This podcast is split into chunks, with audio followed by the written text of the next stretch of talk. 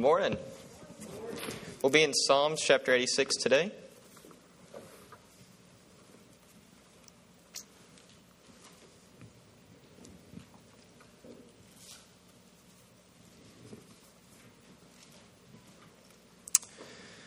Incline your ear, Lord, and answer me, for I am afflicted and needy. Protect my soul, for I am godly. You, my God, save your servant who trusts in you. Be gracious to me, Lord, for I call upon you all the day long. Make the soul of your servant joyful. For you, Lord, I lift up my soul. For you, Lord, you are good and ready to forgive, and abundant in mercy to all who call upon you. Listen, Lord, to my prayer, and give your attention to the sound of my pleading. On the day of my trouble, I will call upon you, for you will answer me. There's no one like you among the gods, Lord, nor are there any works like yours. All nations whom you have made will come and worship before you, Lord, and they will glorify your name. For you are great, and you do wondrous deeds. You alone are God. Teach me your way, Lord, and I will walk in your truth. Unite my heart to fear your name. I will give thanks to you, Lord my God with all my heart, and I will glorify your name forever. For your graciousness towards me is great. You have saved my soul from the depths of Sheol. God, arrogant men have risen up against me. A gang of violent men have sought my life, and they have not set you before them. But you, Lord, are compassionate and gracious, God, slow to anger and abundant in mercy and truth. Turn to me and be gracious to me. Grant your strength to your servant and save the son of your maidservant. Show me a sign of good, that those who hate me may see it and may be ashamed because you, Lord, have helped me and comforted me. Let's pray. Father, you're good. And we thank you for this text today. And we thank you that you are who you are. Lord, I just pray that uh, as we go into this text, that we can see your truth, we can see your word, and we can uh, be changed from it, Lord. I pray you can just get me out of the way, Lord, and that your word can be shown and be pressed into the hearts of these people. Dear Father, amen. So imagine you're in an airplane. Uh, you're going to uh, just to see family and uh, you get the plane tickets, and you you're uh, you go into the plane, and you're on your phone fixing to watch a movie or something. You know, just what you would do in a typical plane ride. And about an hour goes on, and uh, you're feeling relaxed, and then all of a sudden you hear this loud boom, and you look to the left of you, and you see an engine bursting on fire and people are freaking out. People are, are worried, and the flight attendants are coming in saying, Everyone, buckle up your seatbelts, buckle up your seatbelts. And people are just scared at this point. And, uh, but the flight attendants, they, they tell the people, everything's okay, we have a backup engine. Uh, we have a backup engine that's on the right side. Things might be a little bit shaky, but, uh, but we, will, we will land emergent, uh, emergently, and everything's going to be fine. So people started to relax a little bit. But, you know, the turbulence, they, uh, it was a little bit more rough. So there, was just this shakiness every time there was a, there was a hard turbulence. And then uh, all of a sudden, you heard another boom, and the second engine just exploded. And the people were, were uh, crying. They were crippled by the fear of death. Uh, they knew that they were going to die, and the plane started to descend faster and faster, and the plane started getting lower and lower. And then all of a sudden, as the plane got lower, somehow they saw Superman. And Superman, uh, they, uh, when they saw Superman, Superman saw them.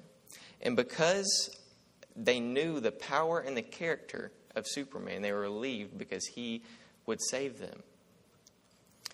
And just like the people on the plane, we find ourselves in a time of darkness. We find ourselves far too often, every corner we go, there's something that happens. Whether it could be a family that dies, or uh, it could be a family member that gets sick. Sometimes it could be you're so financially stressed you just don't know what to do, uh, and and you just feel like that you don't know how you're going to provide for your next meal. And then sometimes there can be a sin problem. Sometimes we can fall back into the same sin over and over and over again, and we just don't know how to, how to deal with it. But when we find ourselves in a time of darkness, we should only go to God. Because he is way better than Superman. His character and his power trumps and puts to shame who Superman is. And today we'll talk about three reasons why we should pray to God in a time of darkness. And the first reason why we should go to God in a time of darkness is because He is ready to forgive. See, regardless of our helplessness, God is always ready and never reluctant to give mercy to the ones who call upon His name. And today we see in the text that David is in a time of trouble. He's in a time of affliction. He is needy. We see in verse 1, he says, uh, Incline your ear, Lord, and answer me, for I am poor and needy. So he's afflicted. He's needy. He needs God. In verse 2, he says, Protect my soul. See, meaning his life is on the line. He, he needs God. He needs him to protect his soul. In verse 3, he says, Be gracious to me, Lord, for I call upon you all the day long. In some other versions, he says, I cry to you all day long. He's saying, Be gracious to me. In verse 4, he says, Make the soul of your servant joyful, meaning that his soul was downcast, meaning his soul needs to be joyful in God. And to top it all off, we see some other context. In verse 14, it says, God, arrogant men have risen up against me, and a gang of violent men have sought my life. So we can obviously see that David is in trouble here.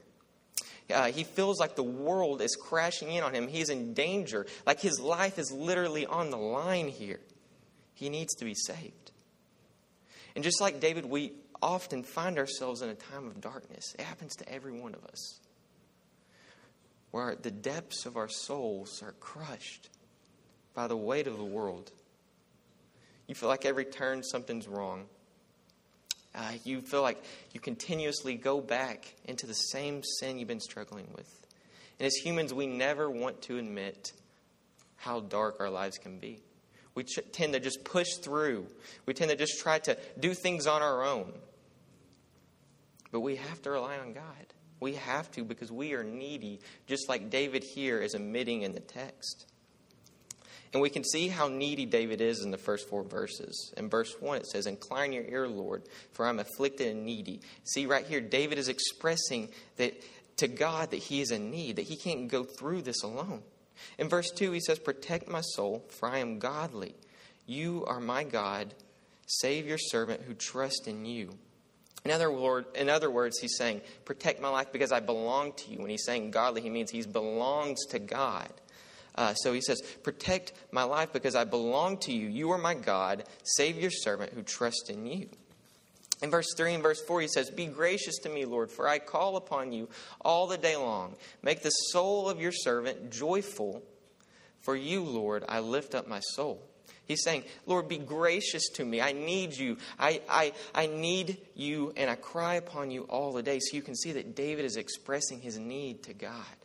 And David knows that he doesn't deserve God's mercy, or he knows he doesn't deserve God's grace, but he does know the Lord will give it to us.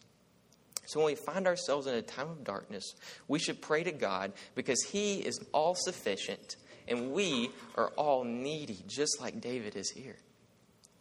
And we can trust that God will answer our prayers even though we are needy and don't deserve his grace and mercy that he freely gives us because he's ready to forgive.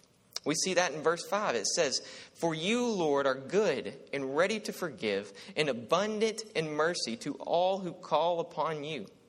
See, the Lord is ready to forgive. There's never a time where God is reluctant to forgive us when we call upon his name.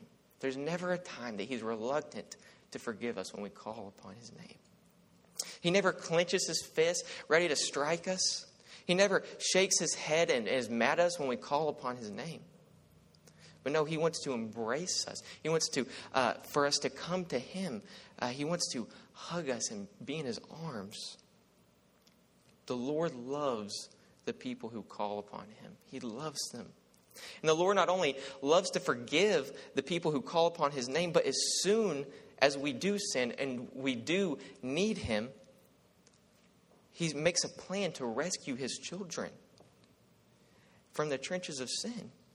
And we see that in Genesis chapter 3. We see the first example of him doing that when sin first entered the world. Uh, as soon as Adam and Eve ate the forbidden fruit, God told them not to, sin entered the world. And see, before that, there was no sin. It was perfectly designed. It was what God designed, and everything was perfect in all creation. And Adam and Eve ruined it. And as soon as they took that small little bite out of that apple, sin plagued the human race.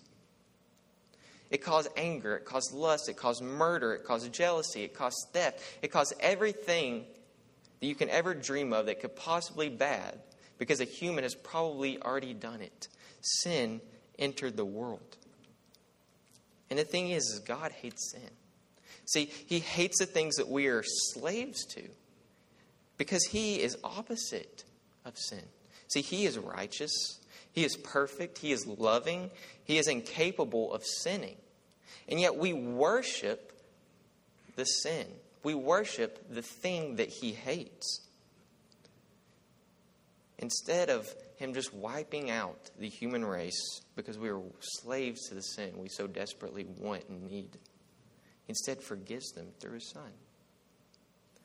As Adam and Eve sinned, God was ready to forgive. He already had a plan to reconcile humanity back to us, or back to Him.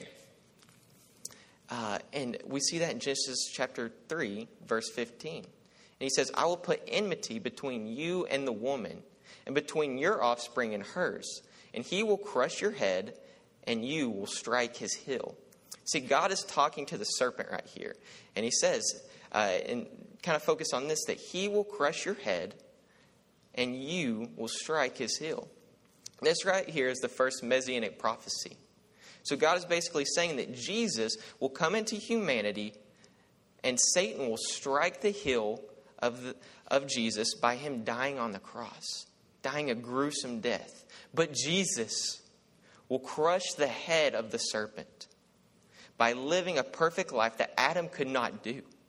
By dying on the cross as a sacrificial lamb and taking on all the sins of the world, past, present, and future sins from every generation, from the future generation, from the past generations to this current generation. He took it all on. And then he defeated death through his resurrection. See, Satan got a, got a battle victory against Adam and Eve when sin entered the world.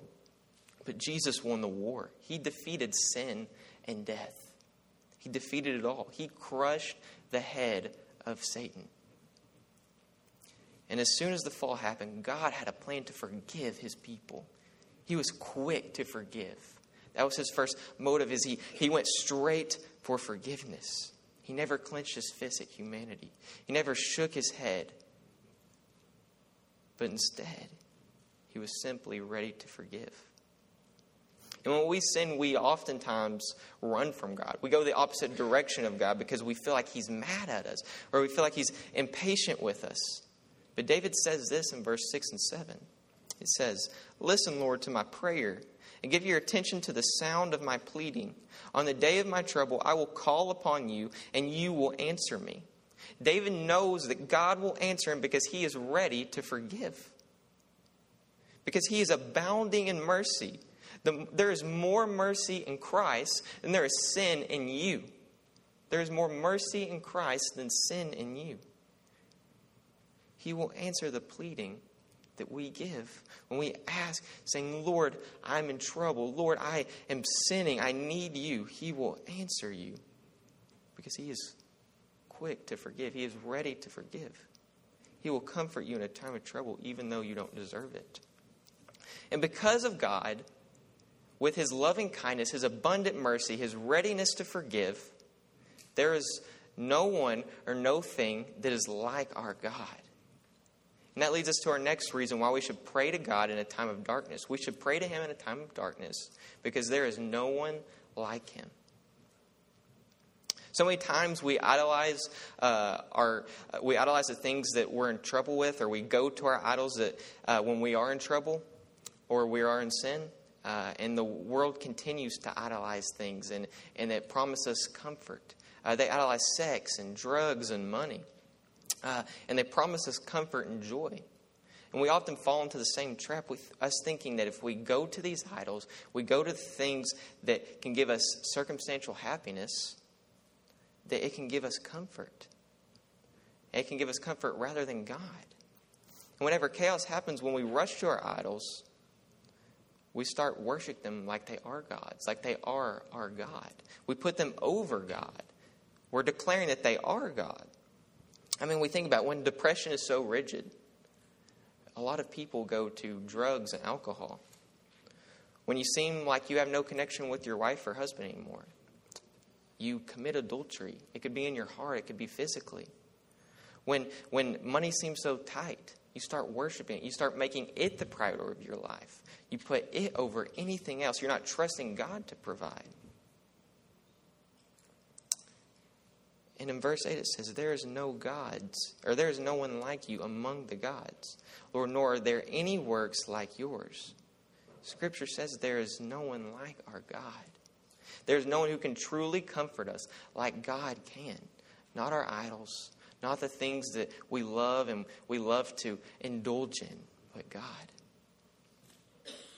And when we are chasing our idols, we're robbing ourselves of the grace and mercy God, God gives us. And that's what true comfort is. It's His grace and mercy that He can forgive us, that He can love us, and that He can have fellowship with us. What a great comfort that He gives us. But we are robbing ourselves of His grace and mercy when we chase after our idols for comfort. And in verse 9 and 10, it says, All nations whom you have made will come and worship before you, Lord. And they will glorify your name, for you are great and you do wondrous deeds. You alone are God. We should know that God is above the other idols because of this verse. When the Lord appears, all nations will worship him. In Philippians chapter 2, verses 10 and 11, it gives us another little light into what, into what David's saying. And it says, So that at the name of Jesus, every knee should bow in heaven and on earth, and every tongue will confess that Jesus is Lord to the glory of God our Father. When we see God in his infinite splendor, in his infinite glory, every knee will bow, every tongue will confess that Jesus Christ is Lord. No one will oppose the fact of who is true and who is the only God of the universe. All the idols, all the gods that we have made will be put to shame at His glory, at His splendor, because He is truly God. There's no idol like our God. So we should pray to Him. We should pray to Him in a time of darkness because there's no one like Him. And because God puts to shame the gods we worship, we should lean on His teaching. We should lean on His understanding.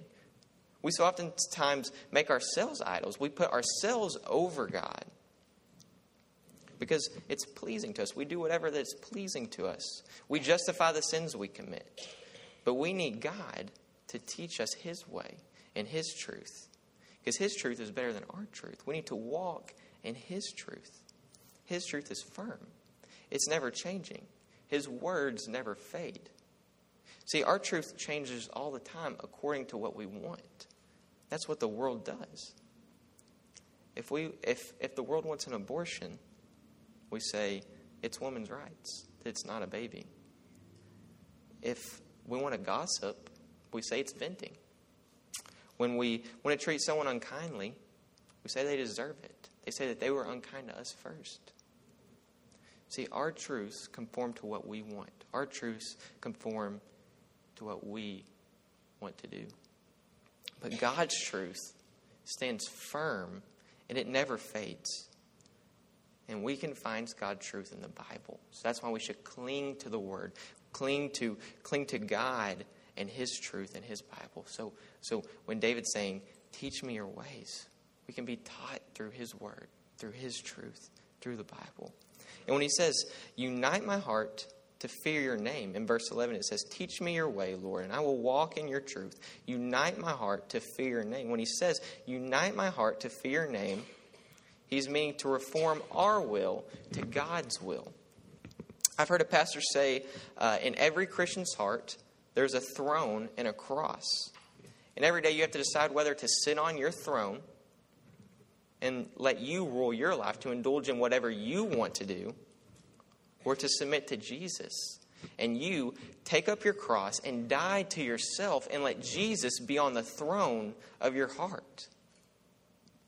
You have to reform to His will. See, His will is if you submit to Him, if you were saved, His will for your life is to be on the throne of your life.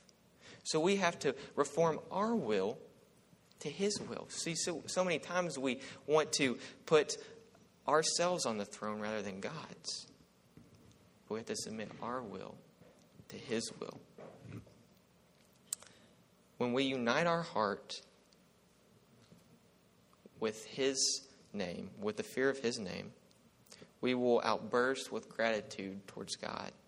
In verse 12 and 13, it says, I will give thanks to you, Lord, my God, with all my heart, and I will glorify your name forever, for your graciousness toward me is great, and you have saved my soul from the depths of Sheol.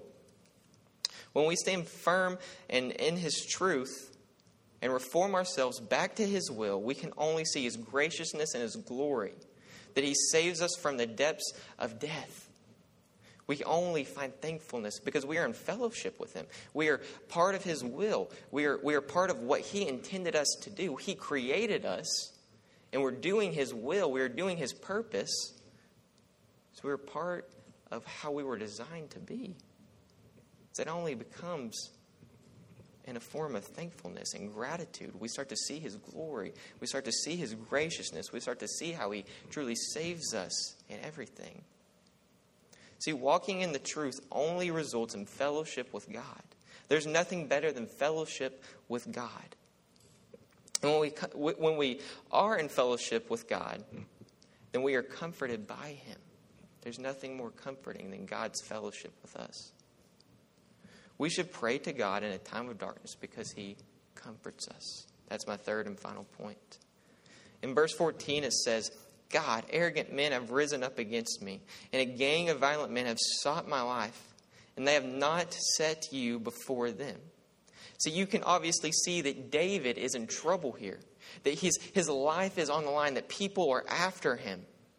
I'm sure what David is feeling is unreal right now. His life is on the line. The anxiousness, the burden upon his shoulders are getting too hard to carry. But yet, even when David is in a time of distress, he reminds himself of who God is. Look at verse 15. It says, But you, Lord, are compassionate and gracious God, slow to anger and abundant in mercy and truth. Through God's character, David has hope in a time of darkness. David's literally, his life is on the line. People are after to kill him. And he reminds himself of who God is that he's compassionate and gracious, he is slow to anger, he is abundant in mercy and truth. There's nothing more comforting than that. Even when life is on its hills, it's in its valley, it's the lowest of lows. God will graciously be there for us when we don't deserve it because He's God. It's who He is. He's gracious, He's compassionate, He is slow to anger, He's abundant in mercy and truth. And the great thing about God is when His children are needy, He comforts them. And we see that all throughout Scripture. In verse 16 and 17, it says, Turn to me and be gracious to me. Grant your strength to your servant and save the son of your maidservant. Show me a sign of good, that those who hate me may see it and be ashamed. Because you, Lord, have helped me and comforted me. See, David is pleading for comfort here. He's pleading for the Lord to look at him. And, and we see in this text, when, when David's saying this, it is okay to pray to God when we're needing Him, to say, Lord, look at me. Lord, help me. Lord, comfort me. See, the, the book of Psalms are models of prayers and, and songs and, and how to worship the Lord. When Nathan uh, did his pastoral prayer. He prayed Psalm 86 because it's the model prayer. In Colossians chapter 1, verse 3, and part of verse 4, it says, Blessed be to God and the Father of our Lord Jesus Christ, the Father of mercies and God of all comfort, who comforts us in all our affliction. He is the God of comfort. He is the God who comforts us in all of our afflictions. See, every Sunday we do this uh, thing, our call to worship. And most of us probably know it memorized by now. We go through it every Sunday. And it goes like this To all who are bruised and burnt, to all who are far off, and all who are near, to all who believe and struggle in unbelief, to all who sin and need a Savior, this church welcomes you on behalf of Jesus Christ, the friend of sinners, who will not break you, who will give you peace, who will help you believe, who is the Savior. See, Nathan found each one of these phrases all throughout Scripture. He even did a whole sermon series over it. I'm sure y'all remember that. And um, the first thing uh, it says is all who are bruised and burnt. So, all who are afflicted and are in trouble, Jesus welcomes you. To all who are far off, to all who, who feel far off from Jesus and all who feel near to him, Jesus welcomes you. To all who believe and struggle in unbelief, Jesus welcomes you. To all who sin, that applies to every one of us. Jesus welcomes you. And listen, Jesus will not break you. He will give you peace. He will always believe, he will always help you believe who he is. And his biggest example of comfort and peace is the gospel. Him living a perfect life that we could not live. Him being the new Adam, the man who fulfilled the law, the God man who knew no sin, that became sin, took on all of our sins the past, the present, the future, sins of the whole world. And he was nailed to the cross with those sins. But that wasn't the final word. But the final word is that he rose from the grave and defeated death, that he crushed the head of the serpent, that we could have life in him through his resurrection, that he would forgive us of our sins. He defeated sin through the death, through the cross, and that he would rise again so we could have life with him. And when we say, Lord, I need your forgiveness, Lord, I need you in a time of trouble, he will comfort you. Throw yourself in the river that never runs dry of His abundant mercy and grace. Throw yourself in His mercy and grace. It's abundant, it will never be gone. When we repent of our sins, when we repent of, of who we are and how we, how we need Him and believe of who He is, that's our ultimate comfort and peace. It's the gospel that we are reconciled back to Him. Throw yourself in the mercy and grace of God.